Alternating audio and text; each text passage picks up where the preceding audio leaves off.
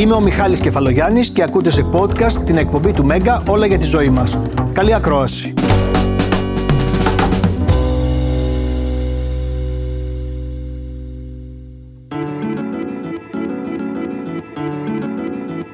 Ίσως παλαιότερα αντιμετωπίζαμε το πρόβλημα της ουρολίμωξης, οι γυναίκες κυρίως, γιατί είναι κατά κύριο λόγο γυναικείο, αλλά και ανδρικό πρόβλημα που θα δούμε σήμερα, ως ένα πρόβλημα που θα περάσει.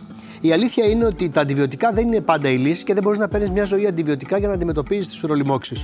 Είναι ένα πρόβλημα που επιμένει και όπως θα δούμε σήμερα, καταστρέφει την ποιότητα ζωής των ανθρώπων για πολλά χρόνια. Δεν κάνει διακρίσεις, αφορά από πολύ νέους έως πολύ πιο μεγάλες γυναίκες στην εμεινόπαυση και το κυριότερο είναι ότι η αντιμετώπιση της ουρολίμωξης μπορεί να γίνει πολύ νωρίς και να είναι επιτυχημένη. Αυτά θα δούμε σήμερα.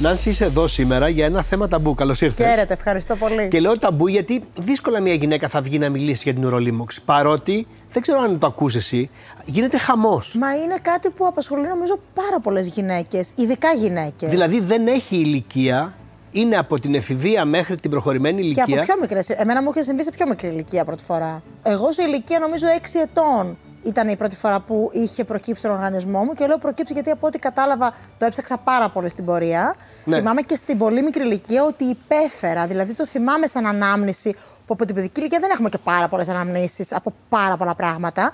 Θυμάμαι τον πόνο. Τον πόνο. Ναι, mm ως παιδί. Αυτό έγινε, άρχισε να γίνεται πιο ενοχλητικό στην εφηβεία, όπου κάποια στιγμή έγινε στην ενηλικίωση κοντά από ό,τι ξέρω, από ό,τι τουλάχιστον μου έχεις πει, στην... έγινε πρόβλημα. Στην ενηλικίωση μου είχε συμβεί μία φορά με τρομερό πρόβλημα και με πολύ ψηλό πυρετό. Το οποίο δεν ήταν απλό να πέσει. Ήμουνα σε μία αγωγή πάνω από εβδομάδα. Να σε ρωτήσω, έβλεπες ότι ήταν μια δύσκολη υπόθεση το να την κάνεις, να τη διαχειριστείς; Δηλαδή, ναι. ερχόταν, ξαναερχόταν. Το λέω γιατί δεν έχω λάβει πιο πολλά μηνύματα στο inbox ναι. από αυτό το θέμα. Δηλαδή, με το που είπαμε ότι θα κάνουμε αυτό το θέμα, ήταν ο καταιγισμός ερωτήσεων. Δεν μπορώ να παίρνω αντιβιωτικά σε όλη μου τη ζωή. Τι θα γίνει, θα συνεχιστεί, θα ξανάρθει; Καταρχάς, σου επηρεάζει πολύ και την κοινωνική σου ζωή, γιατί η οδηγία του γιατρού είναι ότι πρέπει να πηγαίνεις στην τουαλέτα συνέχεια.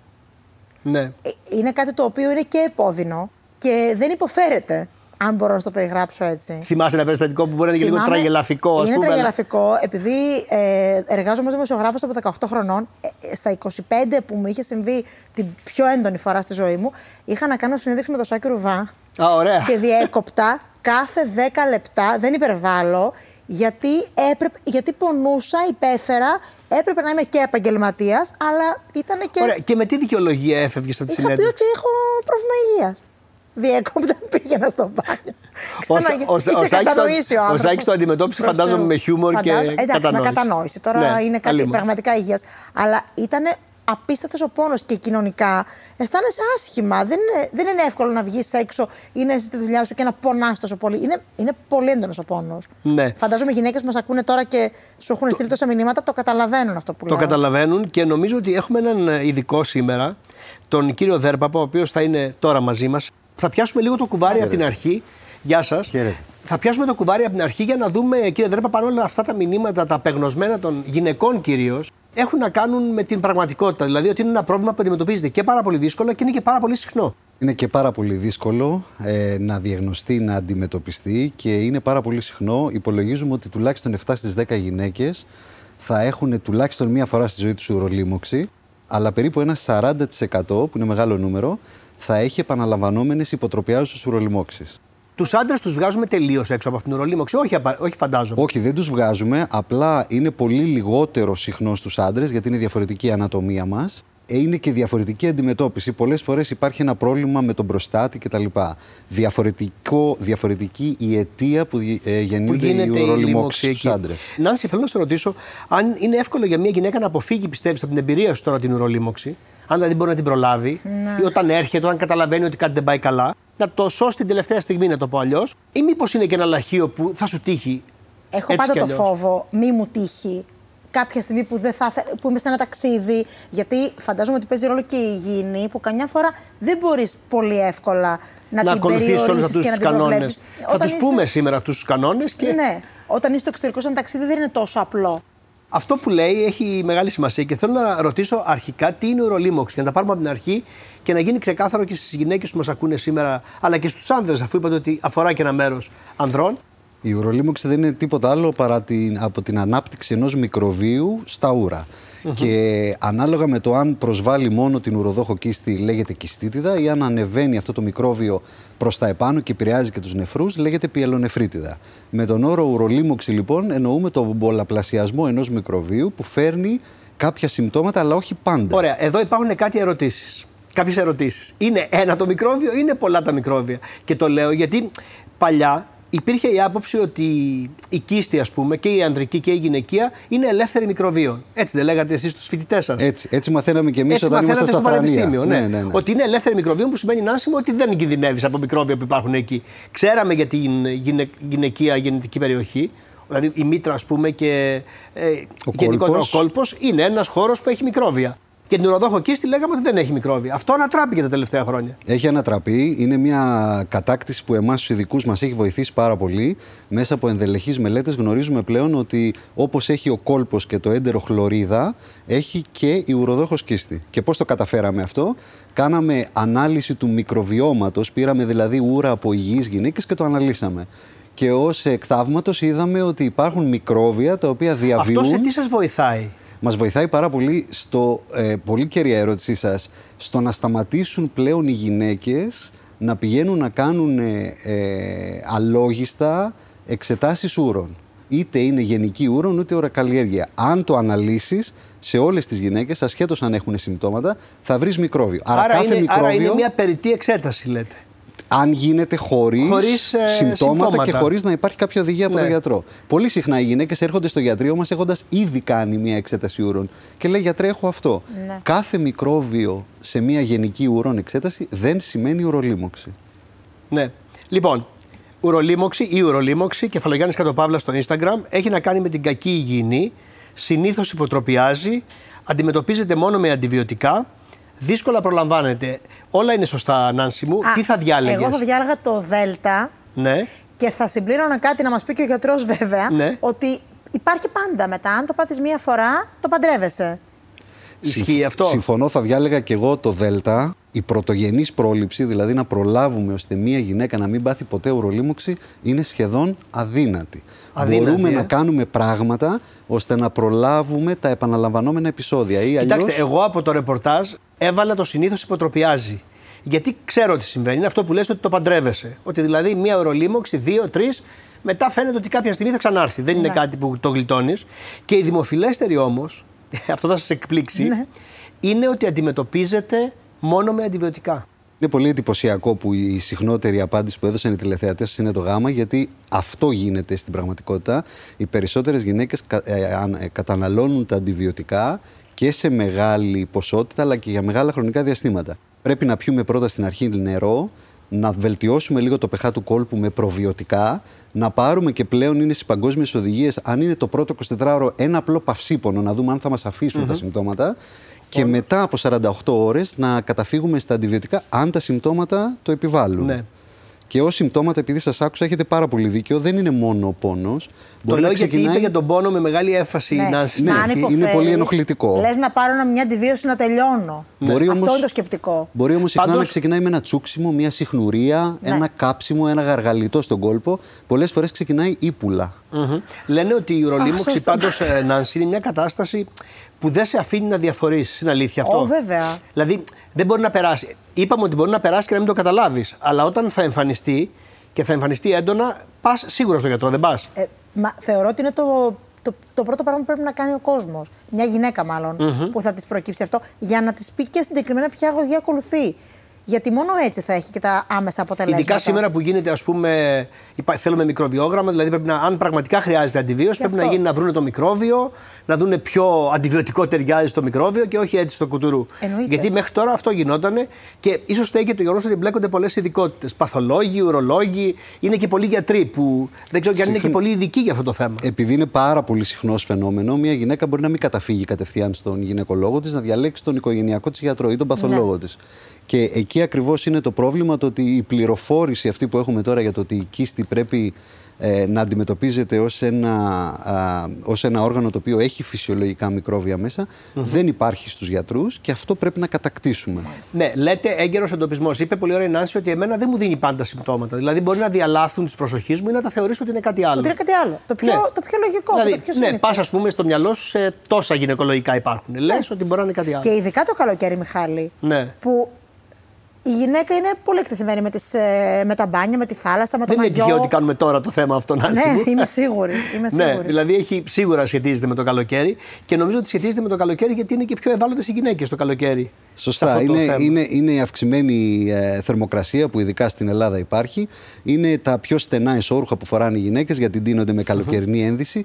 Και είναι και το γεγονός ότι το μαγιό στη θάλασσα είτε στην πισίνα μένει για πολλές ώρες πάνω στο, στο σώμα. Ναι. Θέλω να μείνω, κύριε Δέρπαπα, σε αυτό που είπαμε πριν, ότι μπορεί να είναι ουρολιμόξης χωρίς συμπτώματα. Ότι δηλαδή μπορεί να μην έχει κανένα σύμπτωμα. Αυτές αυτοθεραπεύονται όντως όπως είπα εγώ, ή. Έχετε πολύ δίκιο, αυτό ακριβώς γίνεται. Ε, ονομάζεται ασυμπτωματική βακτηριουρία. Υπάρχει ένα βακτήριο μέσα στην ουροδόχο κίστη, αλλά δεν προκαλεί προβλήματα. Η μόνη περίπτωση όπου πρέπει οπωσδήποτε να το θεραπεύσουμε, ακόμη και αν δεν προκαλεί συμπτώματα, είναι στην εγκυμοσύνη, γιατί μπορεί να οδηγήσει σε πρόωρο τοκετό, και σε ασθενείς που έχουν ανοσοκαταστολή. Μόνο τότε. Θέλω να σε ρωτήσω αν πιστεύεις ότι είχε το προφίλ της γυναίκας που θα έκανε. Δηλαδή, αν είχες κάποια πράγματα που βοήθησαν στο να γίνει ουρολίμωξη σε σένα. Ε, Μπορεί να ήταν κληρονομικότητα, μπορεί, δεν ξέρω. Κληρονομικότητα δεν είναι, γιατί το έχω ψάξει. Το έχεις ψάξει, ε; Απλά θεωρώ ότι τηρώ στο μεγαλύτερο βαθμό τους κανόνες υγιεινής. Ειλικρινά, επειδή είμαι και ένας άνθρωπος που ταξιδεύει πολύ, κυκλοφορώ, δεν είναι τόσο εύκολο. Ωραία, μήπως αυτό είναι πρόβλημα; Να είναι υπερσχολαστική μια γυναίκα; δηλαδή, μήπως καταστρέφει αυτά τα, τη χλωρίδα που ανακαλύψατε Μπορεί. τώρα των μικροβίων και αυτό δημιουργεί ουρολίμωξη. Αυτό συμβαίνει σε μεγάλο βαθμό. Πολλές φορές οι γυναίκες κάνουν ντους τρεις και τέσσερις και πέντε φορές την ημέρα και καλώς κάνουν αφού το νιώθουν, αλλά χρησιμοποιούν πολλά αφρόλουτρα καλλιντικά υγιεινή στην ευαίσθητη περιοχή. Και αυτό πλέον γνωρίζουμε ότι κάνει κακό. Αλλάζει τη χλωρίδα του κολπου Από τις γιαγιάδες μας ακούμε συνέχεια τη χρυσή του πράσινου σαπουνιού, οποιαδήποτε άλλα, ε, να το πω έτσι, ακόμη και ματζούνια που μπορεί να βοηθούσαν τότε για να νιώσουν καλύτερα στην ευαίσθητη περιοχή, αλλά είναι εχθρός για τη χλωρίδα του κόλπου. Απλό, χλιαρό νεράκι στην ευαίσθητη περιοχή. Τίποτα άλλο λέτε. Τίποτα άλλο. Ισχύει αυτό ότι στις μικρότερες ηλικίες είναι η σεξουαλική επαφή και στις μεγαλύτερες είναι η ημινόπαυση. Ισχύει και ένα από, μία από τις ερωτήσεις που κάνουμε πολύ συχνά όταν έρχονται γυναίκες με ουρολίμωξη στο γιατρείο μας είναι αν τα συμπτώματα ξεκινούν αμέσως μετά τη σεξουαλική επαφή. Και στη συντριπτική πλειοψηφία στις γυναίκες στην αναπαραγωγική ηλικία, αυτός είναι ο εκκλητικός μηχανισμός. Γι' αυτό και εντοπίζουμε τη θεραπεία μας εκεί. Παραδείγματος χάρη, η σύσταση είναι αμέσως μετά την ε, επέλευση της επαφής να πάνε να ουρήσουν, να κάνουν ντους και στις γυναίκες που έχουν υποτροπιάζουσες ουρολιμόξεις μία ταμπλέτα αντιβιωτικού αμέσως μετά την επαφή. Μιλάμε για τους ουρολιμόξου, έχουμε πει αρκετά πράγματα και ενδιαφέροντα στο πρώτο μέρος. Νάνση, είπες ότι κάνεις κάποια πράγματα για να προλάβεις την ουρολίμωξη. Δεν είναι όλα σωστά, από ό,τι κατάλαβα. Εγώ έχω έρθει Μιχάλη, Κάνεις- πολύ αποφασισμένη να εκτεθώ, να πω πράγματα και εκτεθείς. δημόσια. Ε, ναι, γιατί. Γιατί καμιά είναι φορά, λάθη που πρέπει να σταματήσουν να γίνονται. λες. Καταρχάς είναι πολύ προσωπικές λεπτομέρειες. Αλλά αν είναι με αφορμή εμένα να μάθουν και οι γυναίκες τα λάθη που κάνουν, πολύ ευχαρίστως να μας πει και ο γιατρός, γιατί κάνουμε Ναι. πράγματα από μόνες μας. Για να... Γιατί δεν Λένε, είμαστε. λένε πολλοί ότι στο κομμάτι της ουρολίμωξης υπάρχει αυτοδιάγνωση και αυτοθεραπεία. Το επιβεβαιώνεις, Ναι. ε. Εγώ, να το πω, γιατρέ, πολλές φορές είμαι διακοπές, ειδικά τους καλοκαιρινούς μήνες, και λέω, ας πάω στο φαρμακείο να πάρω ένα υπόθετο κόλπου, να κάνω εγώ μια χαρά, να, το, να προλάβω κάτι που νιώθω. Που δεν ξέρεις να τι είναι Που όμως. δεν ξέρω τι είναι, να τελειώνω. Να μην χαλάσουν και οι Χωρίς να διακοπές. πάρω το γιατρό μου. Τώρα κατά καλό καιρό δεν με τον παίρνω και τον ενοχλώ. Να μην χαλάσω και τις διακοπές μου. Ε. Ωραία, παίρνεις λοιπόν κάτι που δεν σχετίζεται καθόλου με την ουρολίμωξη και όταν εμφανιστεί η ουρολίμωξη, τι κάνεις; Ποιες ήταν οι πρώτες γραμμές άμυνας; Ε, μετά παίρνεις το γιατρό αναγκαστικά και το- του λες: Και του Έχω λες, κάνει αυτό. τι να κάνω, ναι. τι να πάρω και αυτά. Είπες κάποια πράγματα για τον τρόπο ζωής και το lifestyle στην αρχή που σχετίζεται με την ουρολίμωξη.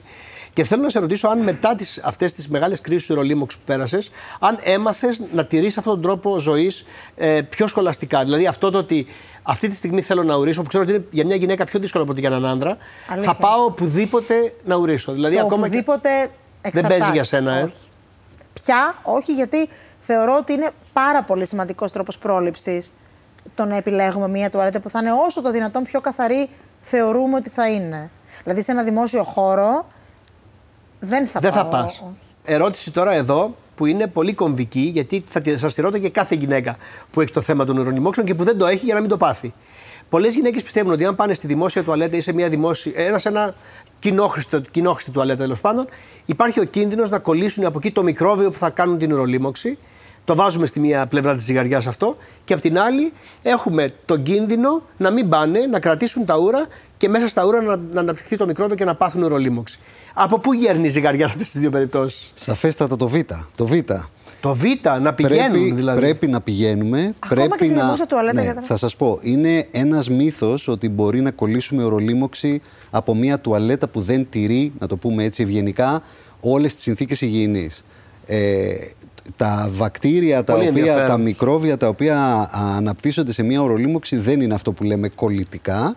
Είναι πολύ σημαντικό να αδειάζετε την κίστη γιατί ακριβώς όταν μένουν ούρα μέσα στην κίστη είναι βούτυρο στο ψωμί του μικροβίου. Τότε θα πολλαπλασιαστεί, τότε θα αναπτυχθεί. Πολύ ενδιαφέρουσα παρατήρηση. Και εγώ να σας πω, επειδή ε, ήμουν πρόσφατας και στην Ιαπωνία, ότι έχουν τις πιο καθαρές τουαλέτες στον κόσμο. Είναι δείγμα πολιτισμού και δείχνει και Φυσικά. τι λαός είναι.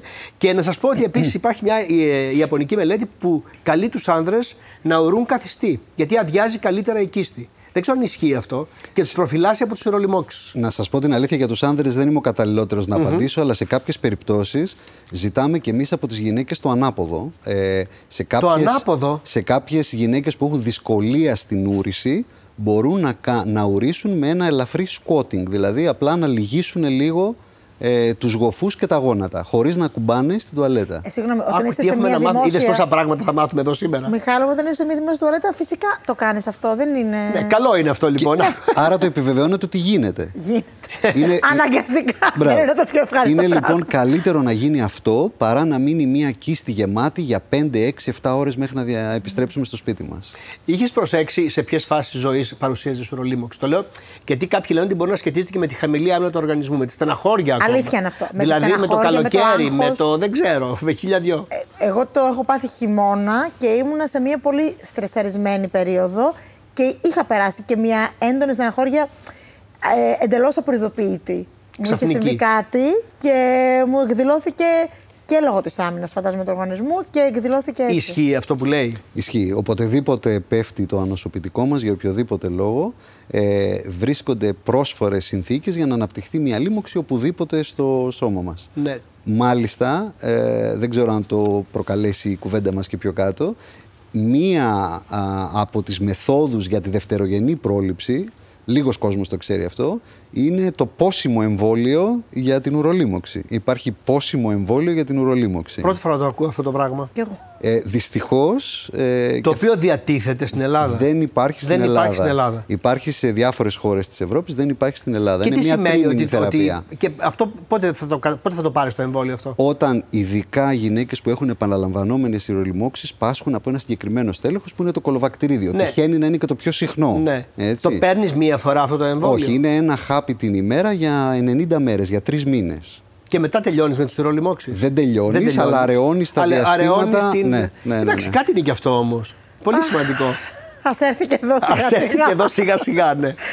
Μα το λέει με παράπονο. Είδατε πόσο μπορεί να χαλάσει. Εσεί το ξέρετε. Αλλά θ- σου χαλάει την ποιότητα Α, της ζωής, ε. Φυσικά. Ε, βέβαια. Τρέμεις γιατί δεν ξέρεις πότε θα σου προκύψει αυτό το πράγμα. Στην καλύτερη φάση της ζωής σου, λέω. Ξέρω. Ακόμα και τη σεξουαλική ζωή μπορεί να διαταράξει. Ε, βέβαια. Δηλαδή να έχεις βρει, φαντάζομαι, τον άνθρωπο της ζωής σου και, Και να σου να μπορεί. προκύψει η Ρε, ουρολίμωξη. Μιχάλη. δηλαδή, εντάξει, το χειρότερο είναι αυτό. Να δώσουμε και άλλη μια χρηστική πληροφορία, μια και Ναι. μιλάμε στις γυναίκες για την σχέση της σεξουαλικής Ναι. επαφής με την ουρολίμωξη. Ε, μέσα στις παγκόσμιες οδηγίες για την πρόληψη είναι η αποφυγή του προφυλακτικού που έχει σπερμοκτόνο. Είναι ευτυχώς λίγα ακόμη αυτά που υπάρχουν στην αγορά, αλλά καλό είναι να έχουν υπόψη τους να διαλέγουν προφυλακτικά που δεν έχουν σπερμοκτόνο. Λοιπόν, κεφαλογιάννης κάτω παύλα, θα δούμε πολλά τώρα και θέλω να μας πείτε και λύσεις. Ουσιαστικά γι' αυτό βάλαμε αυτές τις ερωτήσεις. Για το πώς μπορούμε ενδεχομένως να προλάβουμε και να αντιμετωπίσουμε, γιατί αυτά πάνε λίγο μαζί στην ουρολίμωξη. Η αξία του cranberry είναι υπερτιμημένη στην πρόληψη των ουρολοιμώξεων. Το έχεις ακούσει, φαντάζομαι, το cranberry. Έχεις πιει πολύ χυμό cranberry. ή όχι; Μα πού τα ξέρετε όλα. Ε, μα, γιατί όλες οι γυναίκες που έχουν ουρολοίμωξη τα έχουν ψάξει και τα κάνουν γι' αυτό. Λογικό, λογικό. Ε, η αλήθεια είναι ότι και το διαδίκτυο έχει πολλά. Δηλαδή, αν το ψάξεις λίγο, έχει πολλά ματζούνια. Ναι, η αλήθεια είναι ότι αυτό έχει όμως επιστημονική βάση. Δεν ξέρω αν το- Έχει. Έχει. Α, οκ. Έχεις πιει πάρα πολύ Ναι. χυμό, βλέπω, γι' αυτό αγωνιάζει για τις απαντήσεις. Ένα 46% λέει ναι, 54% λέει όχι. Το λέω γιατί δεν είναι πεπισμένες οι γυναίκες ότι βοηθάει. Ξέρω ότι υπάρχουν πολλές μελέτες, δηλαδή υπάρχει ανασκόπηση μελετών, λέει ότι μειώνει 25% τον κίνδυνο και κατά 53% τις υποτροπιάζουσες, που είναι σημαντικά στοιχεία αυτά. Νομίζω ότι εκεί έγκυται και η απογοήτευση των γυναικών. Βοηθάει, αλλά δεν εξαλείφει τον κίνδυνο να κάνεις υποτροπιάζει ουρολιμόξη. Συνεχίζει πάντως και Αυτό υπάρχει. υπάρχει μια σύσταση δηλαδή στις γυναίκες Βέβαια. Που δεν έχουν ουρολίμωξη, αλλά και σε αυτές που κάνουν ουρολιμόξει να το έχουν στη διατροφή τους. Ναι, η σύσταση όμως αφορά συγκεκριμένα τις γυναίκες που κάνουν υποτροπιάζουσε ουρολιμόξει, συχνέ Να ουρολιμόξει. το έχουν δηλαδή σχεδόν σε καθημερινή βάση ναι, ναι, τρει-τέσσερι ναι. φορές τη εβδομάδα. Είτε με τη μορφή κάποιου δισκίου, είτε ως. Ε, Αν και χυμό. μόνος σας είπατε ότι το καλύτερο είναι το νερό και εσύ το είπες, είναι Ναι, εγώ πίνω πολύ α- νερό. Από τότε πάρα, πάρα, δηλαδή πάνω από 2-2,5 λίτρα την ημέρα. Αλλά και το Θες, κράμπερι δεν ως θες, δηλαδή, χυμό- το έχεις Όχι, βάλει- μου αρέσει, σου αλλά αρέσει. πια το έχω συνηθίσει κιόλας. Ναι. Αλλά το κράμπερι ως χυμός είναι και το ρόδιο, έχω ακούσει. Επίσης. Ναι. Επίσης. Όλα τα berries φαίνεται ότι βοηθάνε. Ναι, εμ- δηλαδή εμείς, τα βέβαια, μούρα. εμείς βέβαια ως γιατροί είμαστε υποχρεωμένοι να προτείνουμε αυτά που έχουν περάσει μέσα από διεθνείς οδηγίες. Ναι, βέβαια. από όλα αυτά που έχουμε πει, το μόνο που έχει περάσει είναι το cranberry και η ντιμανόζη, ένας πολυζαχαρίτης που Α, φτιάχνει μια... υπάρχουν, υπάρχουν δύο πράγματα δηλαδή Σωστά. που φαίνεται ότι βοηθούν. Επιστημονικά αποδεδειγμένα. Ό,τι βοηθά τη μικροβιακή χλωρίδα του εντέρου βοηθάει και τους ουρολιμόξου. Είναι αυτό που έλεγε για τα προβιωτικά; Εδώ ένα ποσοστό μεγαλύτερο, 71%, ε, λέει ότι πιστεύει ότι, ότι, ότι τα προβιωτικά μπορούν να βοηθήσουν. Είναι εντυπωσιακό, έχουν πολύ δίκιο. Έχουν πολύ δίκιο. Έχουν ε. πολύ δίκιο. Γνωρίζουμε ότι η χλωρίδα του εντέρου με τη χλωρίδα του κόλπου και του ουροδόχου κίστης με κάποιο τρόπο διασυνδέονται. Ζάχαρη, καφές, αλκοόλ ευνοούν την εμφάνιση ουρολιμόξεων. Πώς θα πας με αυτές τις τροφέ και το αλκοόλ. Και Πίνω το... πάρα πολύ καφέ, όχι Ναι. τόσο αλκοόλ και ούτε ζάχαρη. Αλλά αυτό δεν το έχω ακούσει εγώ. Ναι. Λοιπόν, ένα 73% το έχει ακούσει ή απλώς το υποπτεύεται. Θεωρώ ναι για τη ζάχαρη, προδιαθέτει, ε, κυρίως στην ανάπτυξη μυκήτων που αυτές μπορούν να, ε, αυτοί μπορούν να προκαλέσουν μετά ουρολίμωξη. Για το καφέ και το αλκοόλ δεν έχουμε κάποια επιστημονικά στοιχεία. Μμμ. Το αλκοόλ το βρήκαμε σε σχέση με το ότι και αυτό έχει πολλά σάκχαρα. Ότι με, αυτή, με, αυτή- με αυτό το μηχανισμό Θα μπορούσε. μπορεί ενδεχομένως να δημιουργήσει. Ναι. Λοιπόν, η σεξουαλική επαφή επηρεάζει ελάχιστα έως καθόλου το ενδεχόμενο ουρολίμωξη. Συμφωνώ. Ναι. Φυσικά τηρώντας τους κανόνες υγιεινής. Εγώ τώρα έχω σηκώσει την παντιέρα για τους κανόνες, αλλά φ- θεωρώ δεδομένο ότι μια γυναίκα προσέχει. ναι. Την υγιεινή Τα της. βασικά Ε, δηλαδή. ναι. Άρα θεωρείς ότι δεν σχετίζεται η σεξουαλική επαφή με την ουρολίμωξη; Νομίζω πως όχι. Θα σας στεναχωρέσω. Σχετίζεται. Ναι, σχετίζεται. Και ό,τι και οδηγίες να δώσουμε στις γυναίκες, οι οποίες πλέον στον 21ο αιώνα προσέχουν πολύ την υγιεινή τους, φαίνεται ότι δεν μπορούμε να βγούμε από αυτό το φαύλο κύκλο. Μπορούμε όμως να δώσουμε κάποιες χρήσιμες οδηγίες. Ναι, και για να πούμε πριν πείτε τις οδηγίες, αν μεταδίδεται καταρχάς. Δηλαδή, αν, εγώ, είμαι- αν ένας σύντροφος κάνει σεξ με μια γυναίκα, μεταδίδει την ουρολίμωξη αν την έχει ο ίδιος; Όχι. Όχι, δεν τη μεταδίδει. Εκτός αν πρόκειται για μύκητες. Για Μόνο μύκητες, τότε. ναι. Όχι για τα μικρόβια Ναι, της άρα ουρολίμωξης. πώς αναπτύσσεται μετά τη σεξουαλική επαφή και, Είναι- για, και να μας πείτε και την πρόληψη; Σωστά. Είναι καθαρά μηχανικός ο λογος Είναι ότι κατά την επαφή μπορεί η μικροβιακή χλωρίδα του κόλπου να συρθεί λόγω της ανατομίας και να φτάσει μέχρι την ουρήθρα. Αυτός είναι ο λόγος. Είναι καθαρά μηχανικός. Είναι καθαρά μηχανικός. Πάντως και εδώ δεν υπάρχει γνώση. Ένα 31% μόνο θεωρεί ότι συσχετίζεται, ενώ 69% θεωρεί ότι δεν συσχετίζεται. Οπότε καταρρύψαμε ένα μύθο με αυτή την κάρτα. Και πάμε στην επόμενη. Σωστό πλήσιμο των εσωρούχων και ειδικά προϊόντα για την ευαίσθητη περιοχή περιορίζουν τι υρολιμόξει. Εδώ λοιπόν ένα μήνυμα που έχει περάσει, δεν ξέρω αν ισχύουν αυτά, αλλά ένα σχεδόν 90% το πιστεύει αυτό. Ε, 90%. Συμφωνώ απόλυτα. Ε, Σε βλέπω, Και παρθένος για- είσαι. και- όχι, αλλά και για Θα την- σιδερώνεις το εσώρουχο 10 Ε, φορές. Καταρχάς, εγώ τα πλένω και σε πολύ ψηλές θερμοκρασίες. Αλλά πέρα από αυτό και η αλλαγή του σωρούχου δύο φορές την ημέρα θεωρώ ότι βοηθά. Νομίζω ότι βοηθά. Και το η είδος. ποιότητα του σωρούχου. Βαμβακερά. Αυτό, βαμβακερό. Πολύ σημαντική η τροποποίηση σε μαλακτικό, αν βάζουμε ή όχι. Έχω πολλές ασθενείς οι οποίες σταμάτησαν να βάζουν μαλακτικό και είδαν Και μια βελτιώθηκε κάθετη μείωση στα απίστευτο. επεισόδια ουρολιμόξεων. Και πολύ σημαντικό ο σχολα... το σχολαστικό στέγνομα μετά τον ντους πριν βάλουμε το εσώρουχο. Καμιά φορά σε γυναίκες συστήνουμε ακόμη να στεγνώνουν την περιοχή και με μπιστολάκι. Τόσο σχολαστικά. Επίσης, νομίζω ότι και το, πο- το παραπάνω απορριπαντικό δεν βοηθάει. Δηλαδή, να βάζουμε την, σωστη, την ενδεδειγμένη ποσότητα απορριπαντικού, γιατί το παραπάνω, όπως και το μαλακτικό, μένει στο εσώρουχο και σου δημιουργεί και αυτό πρόβλημα. Έχετε πολύ δίκιο. Έχετε πολύ Το δίκιο. μάθει όλοι. Λοιπόν, ερώτηση. Πιστεύεις ότι κάνεις τα πάντα πριν πάρεις ένα αντιβιωτικό για την ουρολίμωξη; Δηλαδή, έχεις κάνει όλα αυτά που λες και στην έσχατη περίπτωση θα πάρεις το αντιβιωτικό όταν στο πει πια ο γιατρός σου και μετά αφού θες- προσπαθείς πια να το αποφεύγεις, δηλαδή το αντιβιωτικό; Ναι. ναι. Ναι. Γιατί δεν το θες το αντιβιωτικό; Θεωρώ ότι μπορώ να το λύσω και με άλλους τρόπους πριν φτάσω στην αντιβίωση. Μμμ. Υπάρχουν άλλοι τρόποι πριν φτάσει στην αντιβίωση. Το λέω γιατί, όπως είδατε και στην αρχή της εκπομπής, είναι μονόδρομος η αντιβίωση. Για πολλές γυναίκες. Ναι, ε, καταρχήν συγχαρητήρια που δεν καταφεύγεται με τη μία στο αντιβιωτικό. Δεν είναι η λύση. Ένα, ένα ποσοστό σεβαστό θα χρειαστεί αντιβιωτικό, αλλά μόνο όταν υπάρχουν συμπτώματα και αποδεδειγμένα μικρόβιο. Πριν Και τι μπορεί να πυρετός. κάνει η επιστήμη. τι μπορεί να Πυρετός κάνει. όχι αν αφορά την κίστη στην απλή κιστίτιδα, πυρετό δεν θα κάνετε, μόνο αν χτυπήσει τα νεφρά.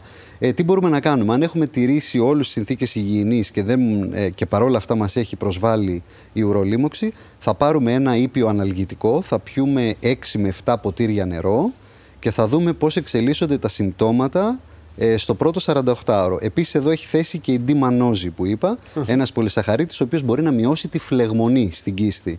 Εάν μετά από το πρώτο ή δεύτερο 24ωρο τα συμπτώματα εμένουν, μέχρι τότε θα έχει βγει και μια καλλιέργεια για ένα μικρόβιο, τότε πρέπει να καταφύγουμε στο αντιβιωτικό, αλλά προσοχή, στοχευμένα σε αντιβιωτικό και όχι τα ευρέω φάσματος αντιβιωτικά που δίνουμε, παραδείγματος χάρη κοινολόνε που δίνουμε όλοι, οι οποίες είναι το καταφύγιό μας Όχι όλοι, το κάνουν κυρίως. Έχω να πω για να σας βγάλω λίγο από την ευθύνη αυτή, το κάνουν κυρίως οι παθολόγοι αυτό για να βγουν και από τη δύσκολη θέση. Δηλαδή, πάρε αυτό να είμαι σίγουρος ότι θα το αντιμετωπίσεις και ότι.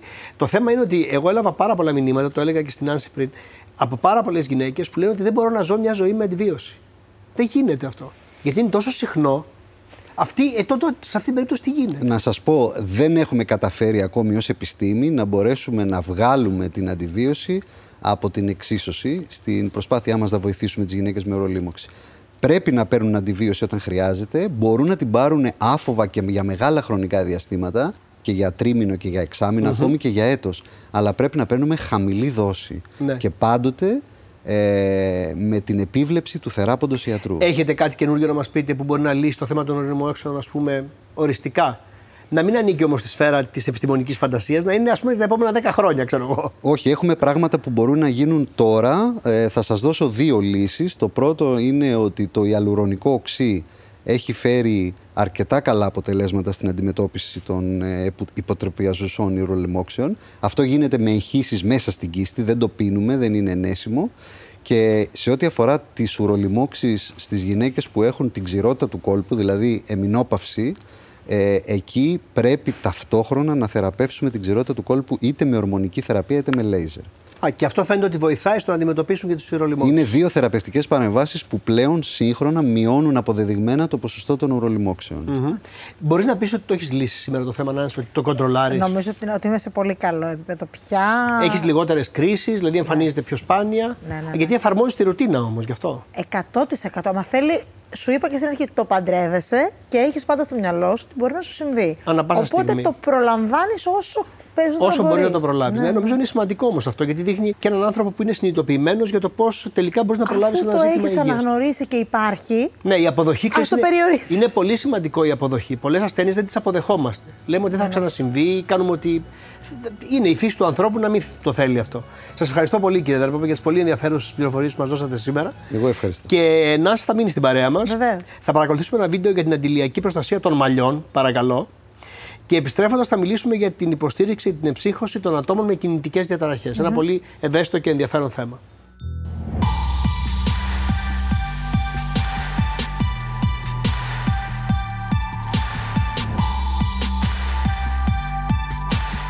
Ένα από τα μεγαλύτερα λάθη που κάνουμε το καλοκαίρι είναι ότι ξεχνάμε να φροντίσουμε τα μαλλιά μας όπως φροντίζουμε το σώμα μας. Σε αντίθεση με το δέρμα, τα μαλλιά δεν καίγονται από τον ήλιο. Όμως η έκθεση στις UVA και στις UVB οδηγεί σε οξυδοτικό στρες. μπορεί να καταστρέψει τη δομή της τρίχας, να μειωθούν οι πρωτεΐνες, οπότε αυτό έχει σαν αποτέλεσμα να αφυδατώνονται, να γίνονται θαμπά, ξηρά, να χάνουν τη ζωντάνια τους. Ε, άρα είναι απαραίτητο και ένα ειδικό προϊόν ε, για τα μαλλιά μας, όπως προσέχουμε και το σώμα μας. Δύο είναι οι βασικοί μας σύμμαχοι, το καπέλο και το αντιηλιακό. Συμπληρωματικά όμως μπορούμε να χρησιμοποιήσουμε ειδικά σαμπουάν για να προστατεύουμε την τρίχα που είναι πιο ευαίσθητη κατά τη διάρκεια του καλλιοκαιριού ε, όπως και ειδικές μάσκες. Ο καλύτερος ε, τρόπος είναι να ψεκάσουμε το αντιηλιακό στα μαλλιά πριν καν ε, βγούμε στον ήλιο. Ε, όπως επίσης κατά τη διάρκεια που είμαστε στη θάλασσα, ιδανικά ε, θα ήταν να ξεπιένουμε τα μαλλιά με νερό της βρύσης, με ένα καθαρό νερό αν μπορούμε να το βρούμε και μετά να εφαρμόζουμε ξανά το ειδικό προϊόν με δίκτυο προστασίας για τα μαλλιά. Το ίδιο ισχύει ε, όταν βρισκόμαστε στην πισίνα.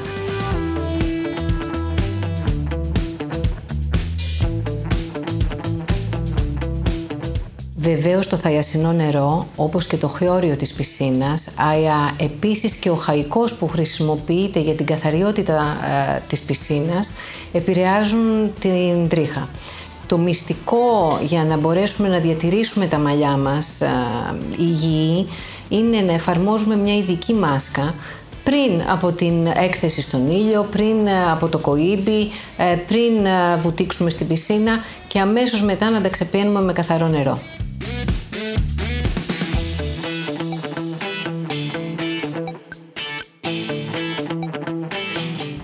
Δεν πρέπει να ξεχνάμε ότι δεν είναι όλα τα μαλλιά τα ίδια. Και γι' αυτό είναι καλύτερα να απευθυνθούμε στο δερματολόγο μας, ο οποίος θα το εκτιμήσει και θα μας πει και θα μας προτείνει το κατάλληλο προϊόν για τη δική μας περίπτωση. Και να μην ξεχνάμε φυσικά ότι και τα αντρικά μαλλιά θα έχουν αντίστοιχα την προστασία από τον ήλιο και το κατάλληλο προϊόν.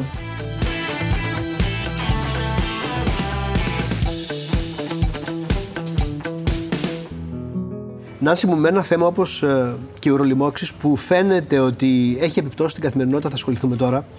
Και το λέω γιατί βλέπεις, πάμε ένα χέρι, ένα πόδι και μένουμε ας πούμε, στο σπίτι για κάποιους μήνες ή τώρα λιγότερο από ό,τι παλιότερα. Σίγουρα και... χρειαζόμαστε και έναν άνθρωπο. Ακριβώς, έναν φροντιστή. Έναν... Και μας φαίνεται βουνό. Και λέω, έρχομαι τώρα εγώ στους ανθρώπους που χρειάζεται για... έχουν κάποια νόσο. Έχουν ε, κάτι που τους αναγκάζει να μείνουν καθυλωμένοι στο σπίτι ή σε ένα κρεβάτι. Καλώς ήρθατε, κυρία Μαυραγάνη. Ε, είστε κοινωνική λειτουργός, συστημική ψυχοθεραπεύτρια οικογένειας και ζευγου Και έχω πάρει τα πιο συγκινητικά μηνύματα που έχω πάρει σε αυτή την εκπομπή είναι από ανθρώπους όταν αναφερόμαστε στο θέμα πούμε, των διακοπών. Mm. Λέει, ξέρετε ότι εμείς δεν μπορούμε να πάμε ποτέ διακοπές. Πείτε κάτι και για αυτούς τους ανθρώπους mm. που δεν μπορούν ποτέ να πάνε διακοπές. Εννοείται τους ασθενείς με κινητικά Ακριβώς. Μπορούν, αλλά έχουν μεγαλύτερη δυσκολία. Μεγαλύτερη δυσκολία. Και θα και... πρέπει να επιλέξουν και ένα χώρο συνόμια σας διακόπτω, ο οποίος θα έχει την πρόσβαση. Την πρόσβαση. Και πολλοί όμως σε αυτή την ε, δυσκολία αποθαρρύνονται και δεν πάνε ποτέ. Αυτό είναι δουλειά μας. Είναι δουλειά σας. Γι' αυτό θα μιλήσουμε σήμερα. Είχες ποτέ στο περιβάλλον έναν άνθρωπο που χρειάστηκε να το φροντίσεις έτσι για δεν μεγάλο διάστημα. Δεν έχει δεν τύχει. Απλά τόση ώρα που μιλάμε σκέφτομαι ότι αυτοί οι άνθρωποι δεν μπορούν να πάνε μέχρι το περίπτερο. Όχι να πάνε Διακοπές. ένα ταξίδι, μια εκδρομή. Έτσι όπως είναι και η, η κατάσταση στους δρόμους και η ναι. παιδεία μας που διπλοπαρκάρουμε και κλείνουμε και τις Και δηλαδή, τις μπάρες και όλα αυτά και είναι λέμε, τραγικό. θα κάνω δύο λεπτά, μα ο άνθρωπος θα σου πει τι ώρα θα περάσει. Δηλαδή, η παιδεία μας είναι ανύπαρκτη σε αυτό το κομμάτι. Αλήθεια είναι Μάλλον αυτό. και σε αυτό το κομμάτι. Ναι, αλήθεια είναι αυτό. Κυρία Μαυραγάνη, θέλω να μου πείτε τι κάνουμε και τι δεν κάνουμε σε αυτές τις περιπτώσεις. Καταρχήν, ο άνθρωπος ο οποίος βιώνει μια απώλεια της υγείας του είναι πάρα πολύ σημαντικό. Κλονίζεται, πρέπει να αλλάξουν όλα στη ζωή του. Δεν μπορεί να κάνει αυτά που του άρεσαν. Τις συνήθειέ του πρέπει να αλλάξει. Πρέπει να βρει έναν τρόπο να διατηρήσει την ποιότητα ζωής του τόσο όσο μπορεί. Η αυτονομία του κλονίζεται. Για τις νευρολογικές παθήσεις που εγώ δουλεύω στο Νευρολογικό Ινστιτούτο Αθηνών, είναι πιο χρόνιες παθήσεις, οι οποίες επιφέρουν πολύ σοβαρά κινητικά Αυτό λοιπόν μπορεί να διαρκέσει, δεν ξέρουμε αν θα περάσει Κάποια πράγματα μπορεί να μην περάσουν. Μπορεί να και να αφήσουν διαρκέσουν υπολείμματα. χρόνια. Ή μπορεί να είναι όλο το υπόλοιπο της ζωής που ακούγεται Μπορεί. αποθαρρυντικό. Πολύ σκληρό. Και φαντάζομαι ότι αυτό είναι ένας γολγοθάς για τον άνθρωπο που το κουβαλάει. Είναι ένα, είναι ένα πολύ δύσκολο Ε, πράγμα. Χρειάζεται κόπο και ο άνθρωπος που το κοπαλάει και όλο το περιβάλλον το οποίο Ναι, το. Θέλετε να μας πείτε λίγο κάποια πράγματα για το περιβάλλον, τι πρέπει να πει, τι πρέπει να προσέξει, τι δεν πρέπει να πει, πώς πρέπει να βοηθήσει. Κοιτάξτε, όμως, ε, ε, κάθε, όλες οι παθήσεις περνάνε στάδια. τις παθήσεις. Την πρώτο, τον πρώτο καιρό που σου γίνει τη διάγνωση, που σου ανακοινώνει τη διάγνωση, παθαίνεις ένα σοκ σαν άνθρωπος. Ναι. Εντάξει, φοβάσαι, είναι πολύ έντονο το συνέστημα του φόβου, της αδικίας. Η εμψύχωση και η υποστήριξη σημαίνει ακούω τον άνθρωπο που το βιώνει αυτό. Μπορεί να μην του πω τίποτα, μπορεί να είμαι εκεί απλά. Να είμαι εκεί. Όταν έρθει η ώρα και καταλαγιάσει ο θυμός και η ένταση που έχει, γιατί πονάει πάρα πολύ αυτό, τότε θα κάνουμε την εμψύχωση και την υποστήριξη. με- Από με λέξεις. ακροατής δηλαδή γίνομαι μετά πιο ενεργητικός και αρχίζω να μιλάω κιόλας. Όταν είναι έτοιμος και ο άλλος να ακούσει. ακούσει. διότι δεν έχει νόημα όταν πονάει τόσο πολύ. Και τότε τι μπορείς να πεις για να μην πεις βλακίες; Το λέω απλά για να γίνει κατανοητό. Ε, καταρχήν, φυσικά δεν θα αρνηθείς ότι υπάρχει κάποια Αυτό που είπε η διάγνωση. Νάνση, ναι. Βεβαίως. Ότι πολύ, δεν- πολύ ναι. σωστά. Δεν το αρνείσαι. Μπορείς να τονίσεις ότι ο άνθρωπος δεν είναι μόνος του. Υπάρχουν οι γιατροί, οι θεραπευτές, οι νοσηλευτές, οι, οι, οι δομές. Όλοι. Προσπαθεί να δημιουργήσει ένα περιβάλλον ασφάλειας δηλαδή. Ναι, πρέπει να νιώσει ασφαλής και πρέπει να, να νιώσει ότι δεν είναι μόνος του. Και καταρχην δεν είναι ο μοναδικός άνθρωπος που του συμβαίνει αυτό. Και υπάρχουν λύσεις, η επιστήμη έχει προχωρήσει πάρα πολύ. Θα βρεθεί τρόπος. Εντάξει. Μετά, Μετά χρειάζεται και η εμψύχωση, δηλαδή η οποία αφορά το να μπορέσεις να, να θυμηθεί ο άνθρωπος τα ήδη πεπραγμένα επιτεύγματά του, αυτά που έχει ήδη πετύχει, που δείχνουν τη δύναμη την εσωτερική που είχε. Ουσιαστικά τον οδηγείται να βρει τις παλιές του δεξιότητες. Του- απλά του το φωτίζεις Τι, τι ήταν αυτό. καλός του, το φωτίζεις αυτό και το Ακριβώς. ξεπροσπαθεί Βεβαίως. να ξαναγίνει καλός με τα νέα δεδομένα. ας πούμε. Ακριβώς, γιατί η αλλαγή και η ζωή είναι ένα πράγμα. Σωστά. Χωρίς αλλαγές δεν υπάρχει Δεν ζωή. υπάρχει ζωή, βέβαια. Ακριβώς. Και έρχομαι λίγο στο κομμάτι του στίγματος και του σεβασμού. Γιατί για μένα είναι κομβικό και είναι και δείγμα πολιτισμού για μια κοινωνία. Ε, Πολύ έντονο. Ακούμε την πάθηση επιληψία, παραδείγματος χάρη, που ακόμα και σήμερα είναι διαχειρίσιμη. Οι περισσότερες παθήσεις είναι διαχειρίσιμες κατά κάποιο τρόπο. Ε, η σκλήνηση κατά πλάκας, οι όλες αυτές οι, οι βαριές νευρολογικές παθήσεις. Το ακούμε και οι άνθρωποι που δεν γνωρίζουμε πολλά, ε, νομίζουμε για τη σκλήνηση ότι είναι σίγουρα στο κρεβάτι, κάπως έτσι ο άνθρωπος δεν μπορεί να κάνει τίποτα, ενώ δεν είναι έτσι καθόλου, γιατί υπάρχουν πολλές μορφές Ακριβώς. σκλήνηση. Ε, για την επιλήψη ότι δεν δαγκώνει, δεν είναι κακός άνθρωπος, δεν κάνει τίποτα άσχημο. Όταν μαθαίνεις πράγματα, μπορείς να επιτρέψεις την ευαισθησία σου Ναι, να αλλά λέτε και αναδυθεί. εσεί όταν μαθαίνεις, όταν υπάρχει γνώση. Γιατί η γνώση είναι όπλο και σίγουρα Είναι σε αφήνει δύναμη. να εκφράσει και την ευαισθησία σου. Το ίδιο χρειάζεται και ο ασθενής. Χρειάζεται να μάθει τι είναι αυτό που έχει. Γι' αυτό δεν, το, δεν του κρύβουμε κάτι. Χρειάζεται να μάθει να ψάξει για να μπορέσει να το αντιμετωπίσει εκ των έσω. Ακριβώς, γιατί πρέπει να κάνει και μόνος του δουλειά. Δεν θα Βέβαια. είναι μόνο η απ' Φυσ- έξω και το φυσικά, περιβάλλον. Φυσικά πρέπει. Και θα κάνει και επαναπροσδιορισμό προτεραιοτήτων, αυτά είναι τα Ακριβώς. στάδια. Και εκεί θα δει τι, τι του αρέσει, τι αξίζει πιο πολύ και κάπως έτσι θα συνεχίσει να κάνει τόσο όσο μπορεί. Αυτό είναι το, το Αυτό tip, που ας λέτε πούμε. εσείς. Εγώ θέλω να κλείσω αυτή την πολύ ωραία κουβέντα που κάνουμε με κάτι πολύ ωραίο, Νάνση, που έχω διαβάσει ότι η καλή ποιότητα ζωής και η ψυχολογία σε αυτόν τον άνθρωπο με τους φροντιστές του, γιατί αυτό είναι, είναι δουλειά που είναι σαν ταγκό αυτό. Θέλει δύο. Βεβαίω. Ακριβώς. Έχει επιπτώσεις και επιπτώσεις με την καλή έννοια, γιατί χρησιμοποιούμε συνήθως τη λέξη με την αρνητική έννοια, στο πώς θα εξελιχθεί το νόσημα. Ναι. Δηλαδή, αν ένας άνθρωπος καταφέρει και ξανασηκωθεί και ξαναβγεί στη ζωή και ξαναπερπατήσει, έχει μεγάλη σημασία. Γνωρίζω ανθρώπους, δουλεύοντας στο γεννηματά πάρα Δηλαδή, πολλά γίνονται χρόνια. μικρά και μεγάλα θαύματα σε αυτή την ιστορία. Βεβαίως, γιατί κάθε, ειδικά οι νευλοκέ παθήσεις, είναι προσωπικές παθήσεις. Στον κάθε ένα είναι λίγο διαφορετικές. Εξαρτάται από το ποιο περιβάλλον προέρχονται. Αν είναι υποστηρικτικό, δηλαδή αν έχουν εισπράξει ε, εκτίμηση και ε, αποδοχή. Υπάρχουν άνθρωποι λοιπόν οι οποίοι έχουν ε, αιστείες από μια λινώση στον εγκέφαλο και δεν έχουν συμπτώματα. Γιατί το περιβάλλον τους έχει βοηθήσει να, να, χαρα- να μπορέσουν να πολεμήσουν αυτό και να μην εκδηλωθεί ποτέ. Ωραίος επίλογος, ευχαριστώ πάρα πολύ. Υπέροχο. Πολύ ευαίσθητο θέμα, Νάση. Πολύ. πολύ ωραίο. Αλλά υπάρχει ανάμεσά μας. Υπάρχει ανάμεσά μας ακριβώς, όπως και πολλά άλλα. Ευχαριστώ πολύ και για το πρώτο μέρος της κουβέντας. Σας Εγώ. ευχαριστώ και εσάς. Και να κλείσω με κάτι που λέω πάντα στο τέλος της εκπομπής. Είναι βιωματικό. Αυτή τη φορά θα μιλήσω για τις δερματοπάθειες που συχνά παθαίνουμε το καλοκαίρι, που δεν σχετίζονται μόνο με τον ήλιο ή με. Μπορεί να είναι και άλλα πράγματα. Το λέω γιατί εγώ θυμάμαι σε κάποιες διακοπές είχα αγοράσει ένα πουκάμισο. Ε, μ' άρεσε πάρα πολύ. Και λέω, «Ε, θα θα το βάλω μία φορά πριν γυρίσω. Αλλά δεν είχα τον τρόπο να το πλύνω κανονικά ενώ σε πλυντήριο. Το έπλυνα λοιπόν με το σαμπουάν ε, στον υπτήρα του ξενοδοχείου και θεωρούσα ότι όλα είχαν πάει καλά με ζεστό νερό. Το βάζω λοιπόν, βγαίνω, αυτά διασκεδάζω, γυρνάω από τις διακοπές, όλα καλά. Αλλά ξαφνικά διαπιστώνω ότι έχω κολλήσει μία μικητίαση ε, στη Μασχάλη. Και προσπαθούσα να καταλάβω τι ακριβώς είχε συμβεί. Ε, μου είπε λοιπόν ο γιατρός ότι οφείλονταν σε αυτό. Γι' αυτό θέλω ε, να πω αυτή την ιστορία για να σας προειδεάσω να είστε πολύ επιφυλακτικοί για ρούχα που αγοράζετε ακόμα και αν ε, δεν είναι καλοκαίρι και τα βάζετε, ας πούμε, δεν, δεν τα πλένετε σχολαστικά πριν τα φορέσετε. Ε, μου έγινε μάθημα αυτό και από τότε δεν ξαναφοράω τίποτα αν δεν το πλύνω σχολαστικά. Να είστε όλοι καλά, γεια σας.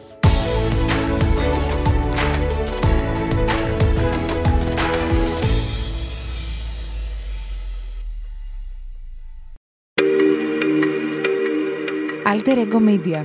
Podcast